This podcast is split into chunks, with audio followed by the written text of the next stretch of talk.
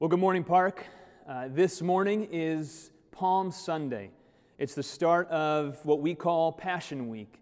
Uh, the term passion comes from the Latin phrase, uh, a Latin phrase, which just simply means suffering. It's the week where, as a church, we look back on Jesus Christ, his life, his death, his resurrection, and the week when he came into Jerusalem and suffered on our behalf.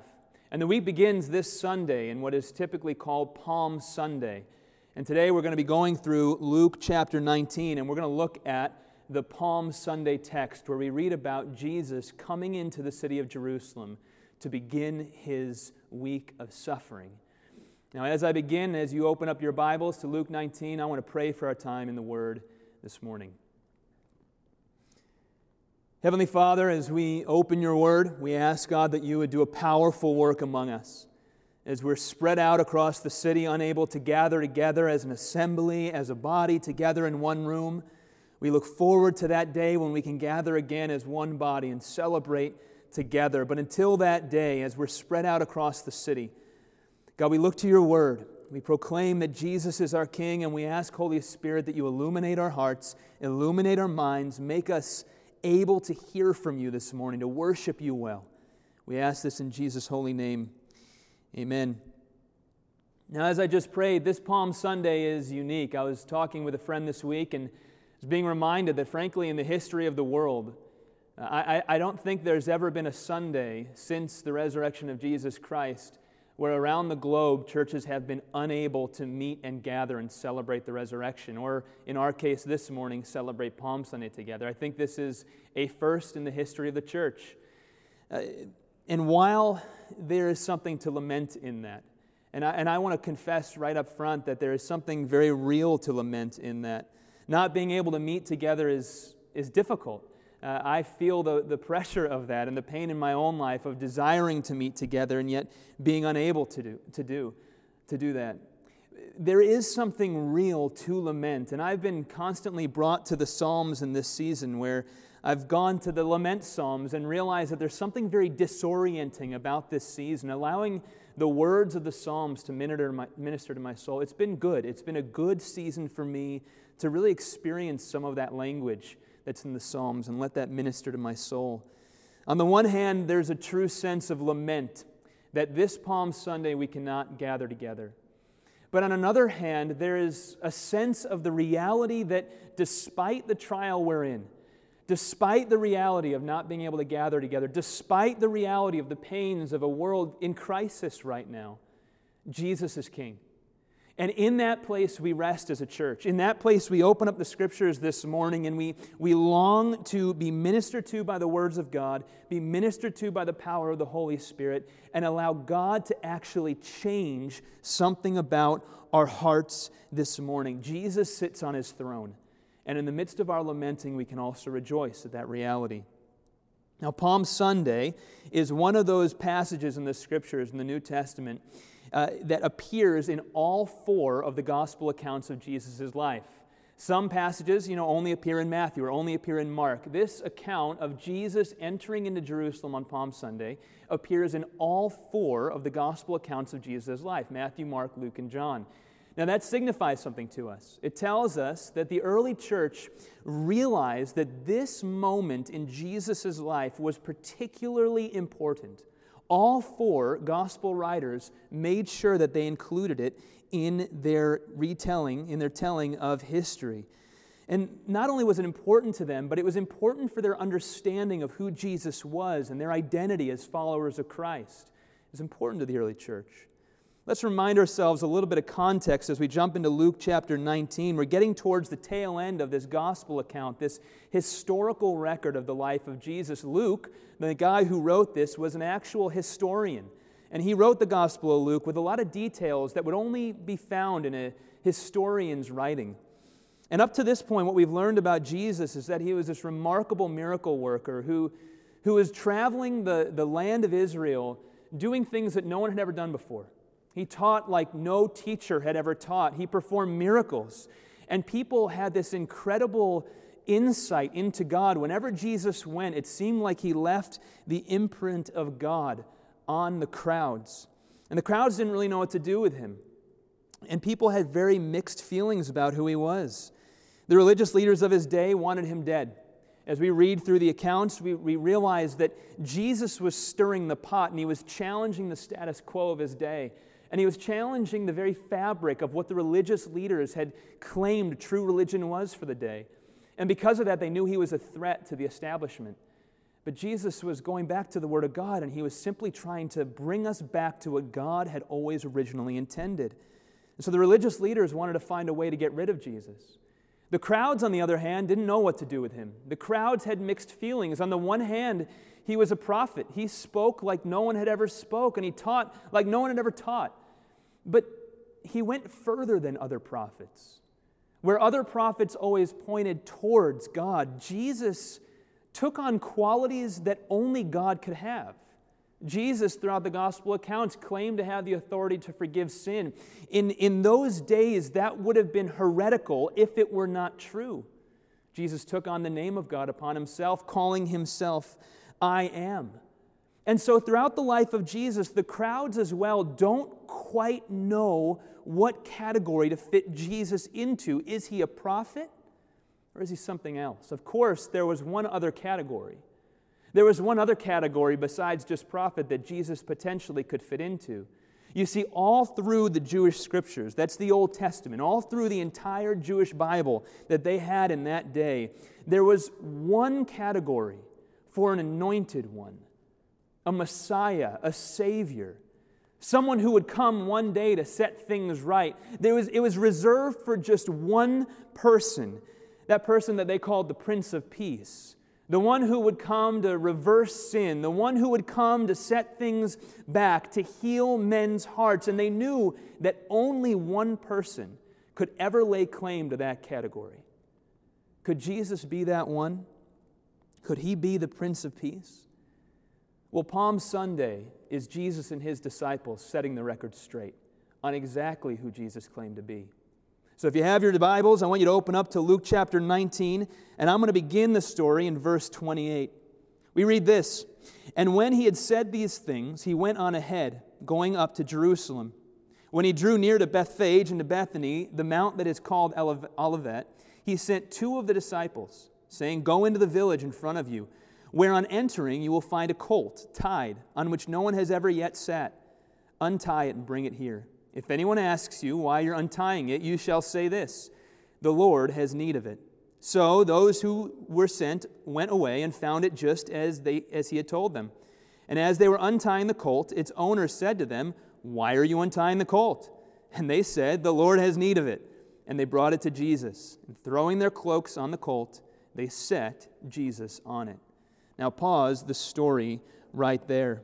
It begins this way it says, And when Jesus had said these things, Jesus has just got done teaching through parable form a very important lesson on the kingdom of God, and particularly calling out in that parable the religious leaders and saying you, you, you're not recognizing what's taking place right in front of your very own eyes. And then it says that Jesus went up to Jerusalem. Now, geographically, if you recall, Jerusalem is a city that's literally on a hill. So no matter what angle you're coming to Jerusalem from, you always walk up to Jerusalem. And there's this little detail. Some of the other gospel writers actually share a little bit more about this detail. But it tells us, the text tells us, that on his way he stopped and he drew near to two towns, one called Bethany and another called Bethphage. Now, why is this an important detail? Well, for starters, Mary, Martha, and Lazarus were there. The other gospel writers tell us that. And Jesus had friends in that place, and he had done much ministry in those towns. But also Bethany. The name Bethany, that that town is called Bethany, it's a Hebrew term, uh, Bayit Ani. It literally means the house of the poor, the house of the needy. It's interesting that on the way that Jesus, King Jesus, goes into Jerusalem, he makes sure he stops in that place that he had done much ministry, a place called the house of the poor. Jesus was constantly associating himself with those who most kings wouldn't associate with. Kings like Caesar didn't go to Bethany, they didn't go to the house of the poor. Kings like Caesar, kings like most people expected a king to be, wouldn't go and minister to the weak or to the needy or to the, the morally outcast or the sick, they'd stay in their high towers. But that wasn't King Jesus. King Jesus was an unlikely king, perhaps we might say an unexpected king. You always found Jesus with those who others considered the outcast. He was always drawing near to the lepers. He was always drawing near to the demon possessed. He was always drawing near to the sick, to the poor, to the outcast. Jesus was a humble king, and he, he made sure he stopped in the house of the poor on the way to his final week of suffering. Here, the start of the Passion Week that would ultimately lead to his death and resurrection. Jesus stops in Bethany, the house of the poor. And then he goes up to the Mount of Olives. Now, an interesting place for Jesus to begin this week is on this Mount of Olives. Historically, this particular mountain located just outside Jerusalem. You can go there today, and, and, the mount is this beautiful hill that looks out over all the city of Jerusalem, and from it you can see, as far as the eye can see, the land of Israel. But Jesus, being well steeped in biblical history and, and frankly being God over all creation, the God over history, he knew when he stood on that mountain that he was standing in a place that had a lot of moments that had happened throughout biblical history. It was David who, when fleeing from his son Absalom, crawled up the Mount of Olives sobbing that his own son would betray him. So you imagine Jesus with his disciples stopping at the start of this Passion Week on the top of the Mount of Olives. And you can just imagine what's going through Jesus' mind as he's standing there remembering when David had once crawled up that hill, sobbing. And you can just imagine Jesus looking out over all time past an all time future and recognizing the importance of that one place, the Mount of Olives. He commands his disciples, he says, Go into the town and, and go grab a colt. And he tells them exactly what will happen. Now, what's with this colt? Why is there so many verses in this story of Jesus' coming into the city of Jerusalem given to a peculiar colt? Well, the colt plays a very important role. You notice in the text that Jesus says, Go ahead of me, grab this colt. And then he literally says exactly what's going to happen. If anyone tells you, What are you doing with this? you simply say, The Lord has need of it. The disciples go into the town, they grab the colt, and someone asks them, what, what are you doing with my colt? And the disciples say, The Lord has need of it. It happened just as Jesus said. Now, what's significant about this? Well, Luke doesn't give us the background on this he almost assumes that we would read into the text what was meant by all of this. But the, the gospel writer Matthew, in Matthew 21, verses 4 to 5, when he tells this story, he actually highlights the significance of this colt for us. Let me read to you from Matthew. Matthew says this This took place to fulfill what was spoken of by the prophet, saying, Say to the daughter of Zion, Behold, your king is coming to you, humble and mounted on a donkey, on a colt the foal of a beast of burden. When Jesus sends his disciples to get this colt, he is looking backwards in history to the letter of Zechariah that was written way, way before Jesus actually lived. Hundreds of years prior, Zechariah had written a prophecy, and the prophecy had said that when the anointed one comes, when the king comes, one of the ways you'll spot him is that he's going to come humbly on a donkey on a colt. Jesus is literally stepping into prophecy and fulfilling it in this moment. Everyone would expect a king to come in a different way. Everyone would expect a king to come with a military, to a king to come in power and pomp and prestige. But when the anointed one would come, when the king would come, the king who God had foretold from long before, whom the prophets spoke of, when that one would come, the way you'd recognize it, people of God, is he'd be seated on a donkey, on a colt, a beast of burden. Jesus sends his disciples ahead to get the colt, and you notice in the text, it tells us that the disciples set Jesus upon this colt. The disciples are part of this. They're recognizing what's taking place and they're making a statement. They're reaching back into the prophets of the Old Testament. They're seating Jesus on a colt, and then they're beginning their walk into the city of Jerusalem. Jesus is fulfilling prophecies that were written hundreds of years prior. Now, look at how the crowds respond. Now, keep in mind, this is taking place during a, a, one of the annual festivals in Israel. This whole scene is taking place as crowds, perhaps hundreds of thousands of people, are marching into Jerusalem. There's people everywhere, and they're there for one of their annual celebrations. And we read that as, as Jesus is set on this colt on the Mount of Olives, and he begins to walk into Jerusalem, his disciples and the crowds gather around him, and they begin to recognize what's taking place. They're seeing with their own eyes prophecies being fulfilled. Pick up with me again in verse 36. We read this. And as he rode along, they spread their cloaks on the road. As he was drawing near already on the way down the Mount of Olives, the whole multitude of his disciples began to rejoice and praise God with a loud voice for all the mighty works they had seen Keep, see what he's saying there. For all the mighty works they'd seen, they've looked back on Jesus' life. They've seen the miracles. They've seen what he's done. They've seen the teaching. And now they're seeing the fulfillment of Zechariah in front of their eyes. And they start crying out, Blessed is the King who comes in the name of the Lord. Peace in heaven and glory in the highest. The crowds of these Jewish men and women who knew their Old Testament, knew the promises of Scripture, are recognizing what's happening in front of them.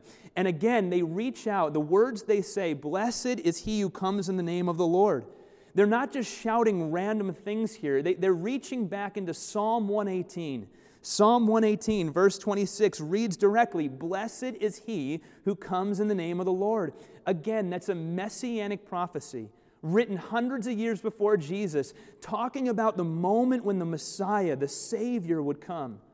They reach back and they start singing that song to Jesus. And then they add this peculiar language. They say, Blessed is he who comes in the name of the Lord, peace in heaven and glory in the highest. Now, where did that come from? That's not from Psalm 118. Well, in part, it's from pulling from different places in the Old Testament. You might be able to say that. If you look backwards in Luke chapter 2, in the beginning of this book that we're reading right now, it's actually the angels who first said something similar to this. The angels who were there at the birth of Jesus, they, we find them in Luke chapter 2, verse 14, saying, Glory to God in the highest, and on earth peace among those with whom he is pleased. And so, in one sense, as the disciples are singing these praises to Jesus, recognizing what's happening, when they're saying peace in heaven and glory in the highest, in a way, they're, they're recognizing what the angels already knew back in Luke chapter 2. You see, all of heaven, all the angelic beings that exist, they all knew at the start exactly who Jesus was. It took us humans a little bit of time to figure it out. But here, as he's coming down, the people have caught up to what the angels already knew. But then he says, Peace in heaven. Peace in heaven. The angels didn't say that. What does it mean, peace in heaven? You know, the Bible's teaching on this is very interesting, and I might even say countercultural. Peace in heaven. Most people might say, What does peace in heaven mean? Isn't there already peace in heaven? How is Jesus walking on a colt, or, or sitting on a colt, walking into Jerusalem, considered bringing about peace in heaven? Let me see if I can explain it this way. We live in a world that's full of brokenness. I think that's easy to say in this day. From cancer to COVID 19, from murder to adultery, from earthquakes to tsunamis, from poverty to depression. We live in a world that is full of brokenness. Something has caused there to be a sense of brokenness, not only in the physical world that we experience, but inside of our own hearts as well. Every person recognizes that there, there is a longing in our hearts for the world to be different than it actually is. To live in a place where there isn't brokenness, where there isn't pandemic, where there isn't depression. We long for something more. And yet we inhabit this world where there's brokenness physical brokenness, mental brokenness. But underneath all of that, there's also another layer of brokenness which every human experiences, and that's spiritual brokenness. The Bible traces the origins of all of this brokenness physical, mental, spiritual, all of it to humanity's rejection of God. So, if we want to know where this brokenness come from, where to come from, how do we get into a place where the world is operating the way it's operating today? We only need to look to one place. It, it started with our rebellion and rejection of God. We live in a world of destruction as a result of that. And not only the physical destruction that we see, but the destruction of our relationship with God. That we were made for something more than we naturally experience by virtue of just being born into this world. We were made for a thriving relationship with a God who knows us and loves us. And yet, because of our rebellion to God, that's been broken. It's almost as if there's a war between us and the heavens. There's a war between us and the way things ought to be, between us and God. And to fix this broken world, it's going to take more than a vaccine. To fix this broken world, is going to take far more than any momentary vaccine fixing some momentary sickness. A vaccine can fix the body for a moment, but it cannot fix your relationship with God. And your relationship with God is the most important thing about you. Everything else is secondary. The human soul was made for one thing above every other thing, and that was a thriving relationship with the God who knows you and knows everything about you. And until that gets fixed, there is no full healing to be had. And to anybody who's listening, I want to make sure we capture what these disciples are saying when they're saying that Jesus came to bring peace in heaven. We ought to be as concerned, hear this clearly, we ought to be as concerned about the status of our soul before a holy God as we are about our health in the midst of COVID 19. Until your relationship with God is healed, there is no peace between you and a holy God, between you and heaven. The, but the good news in the midst of this, the good news in the midst of this is that God has done something to actually bring peace where there was once war. That while the deepest brokenness that any of us can experience is the rift between us and a holy God, God's done something to actually heal the root cause of everything we experience in this world. What is it that He's done? What's this healing that we're actually celebrating on Palm Sunday? And what does Jesus have to do with it? Well, everything. There's another prophecy in the Old Testament, and we've talked about Zechariah, we've talked about Psalm 118. I want to draw our attention for just a moment to the book of Daniel. This is one of the most fascinating prophecies in the Old Testament, at least in my mind, and I love studying and looking into these types of things. A very important prophecy. Daniel lived about 550 years before Jesus. About 550 years before Jesus. Daniel was a prophet who, during the time when the Jews were held in captivity in Babylon, he wrote a number of prophecies about what would take place in the future after his life. Now, I want to just draw a word of caution here. What I'm about to share has been debated by scholars over and over for literally centuries as they have tried to pinpoint some of the dates from this prophecy. And I want to share with you what we read when we look into Daniel. Daniel chapter 9, verse 24. I'm going to put this up and I'm going to try to explain it for us. Daniel says this 70 weeks are decreed about your people in your holy city to finish the transgression to put an end to sin and to atone for iniquity, to bring in everlasting righteousness, to seal both vision and prophet, and to anoint a most holy place. Now, pause there. He keeps going, but let me pause for just a moment. What in the world is he saying? He starts off by saying there is a time frame that we can measure. And when we measure that time frame, something, an event is going to happen. And what's it going to do? Well, let's read it. He says he's going to put an end to sin. God's going to put an end to the rebellion of the human heart to sin. One day that's going to happen. God's going to atone for iniquity. What that means is that God is going to find a way to offer forgiveness, to actually make up for and, and find a way for your guilt before a holy God to be forgiven. He's going to atone for iniquity. He's going to bring an everlasting righteousness the right standing before God that we were actually made for, but that none of us can have because of our rebellion to God. One day, in a set time period, God's going to have a moment in history when He's going to take care of it and usher in an entire new age.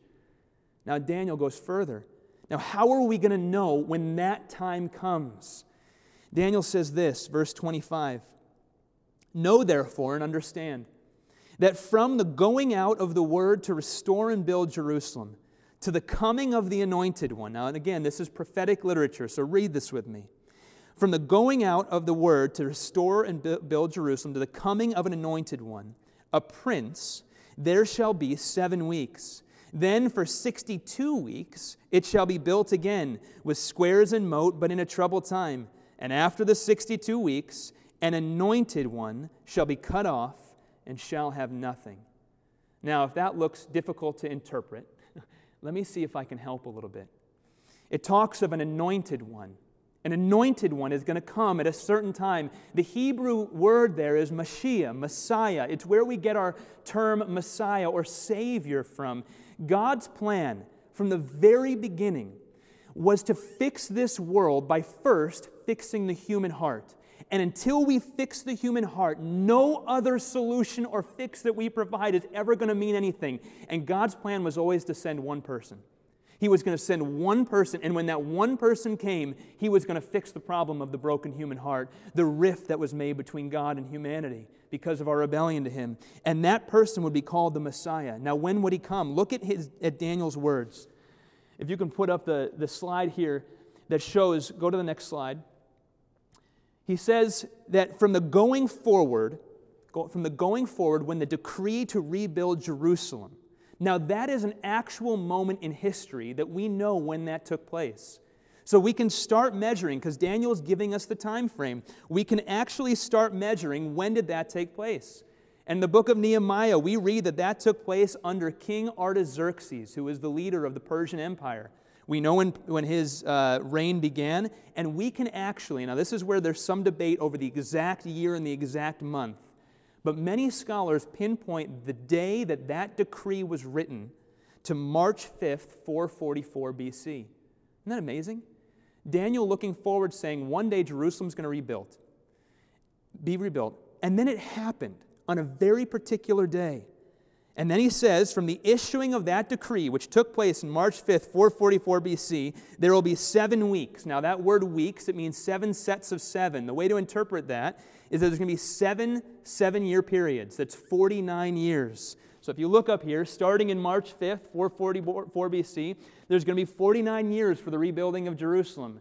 Guess what? It happened just as Daniel said it would happen in the future. Again, Daniel's writing 550 years before Christ.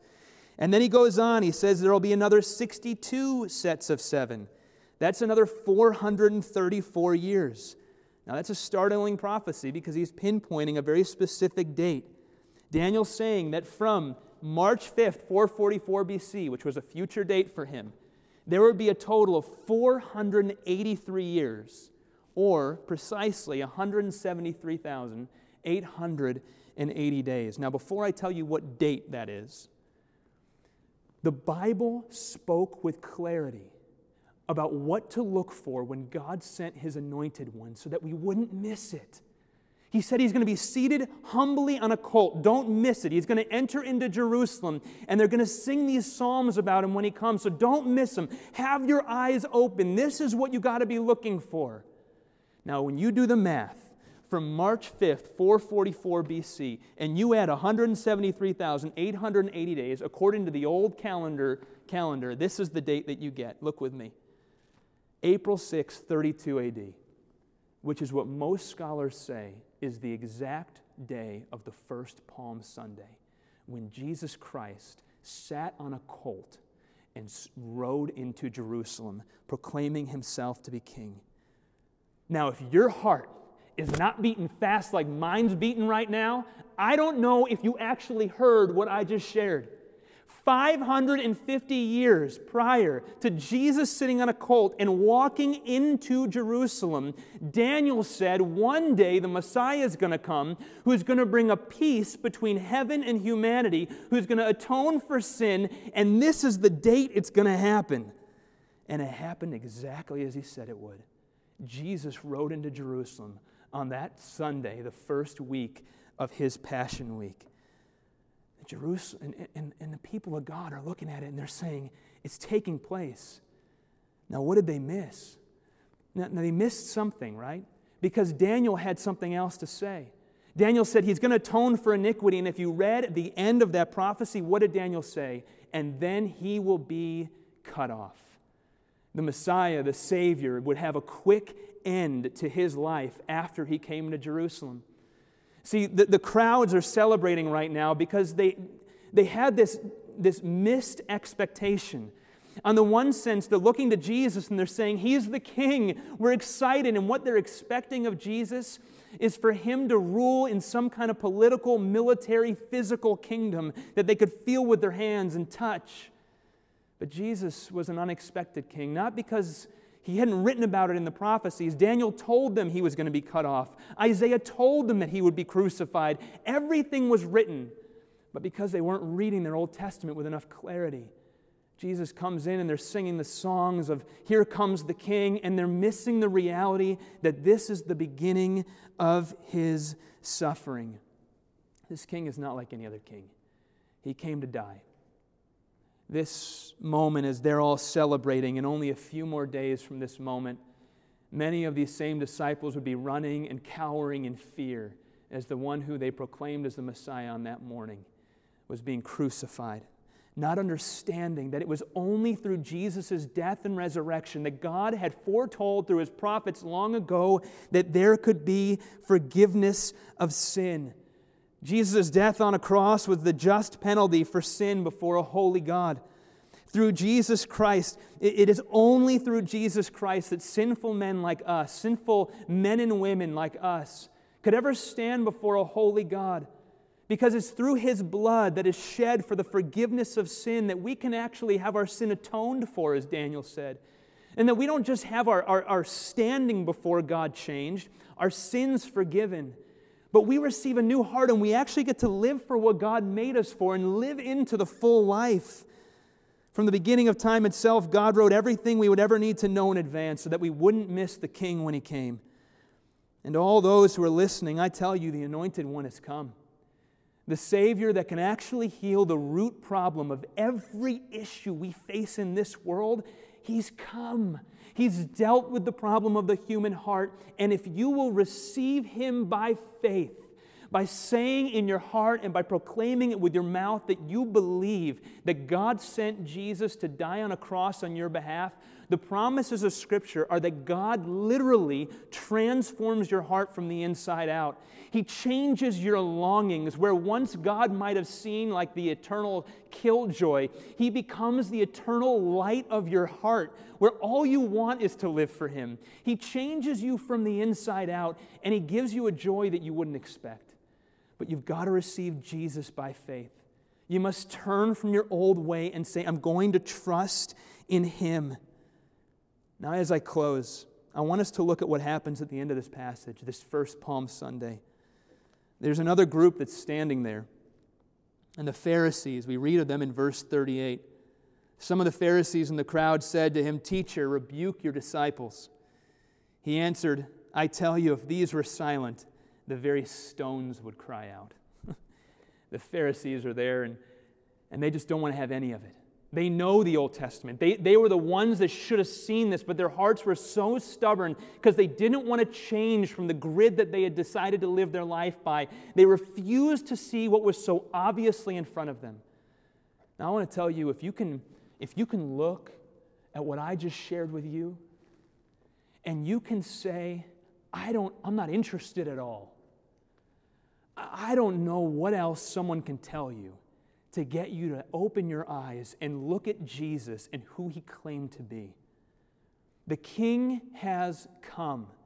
God has made a way for your heart to be filled the way it was always meant to be filled, not by the fleeting pleasures of this world that are taken away in the flick of your fingers when a, a, pandemic comes, but He's made a way for you to have eternal, lasting satisfaction that does not go away with the trial that tomorrow brings in your life, and it's only through Jesus. Do not be so stubborn that you will not look into the claims of Scriptures the claims of who Jesus claimed he was. Now, I don't know exactly what God is doing specifically in this moment of ours during COVID 19, but I know this. If in this moment you are not considering the deeper things of your soul and the reality of who Jesus says he is, and what God has spoken about your need of a Savior, if this moment of ours isn't making you consider those things at a new level, Again, I don't know if anything will. This is a moment for the world to pause, to look to Jesus and to say, You are the King, and only you can bring about a peace in this place. To the Christians, I look at you right now and I want you to prepare for this Passion Week ahead of you. As we sit isolated from each other and we're unable to gather together as a church, this ought to be one of the most impactful weeks of your life thus far. As you pause, you open your scriptures, and you make intentional time to reflect and to sit in worship of our unexpected King.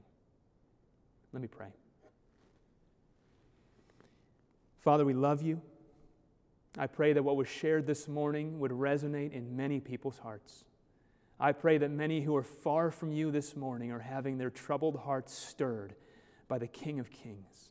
That you would meet them where they're at, that you would fill their heart with joy even before you fill their mind with understanding. God, comfort us in our trial, we pray. In Jesus' name, amen.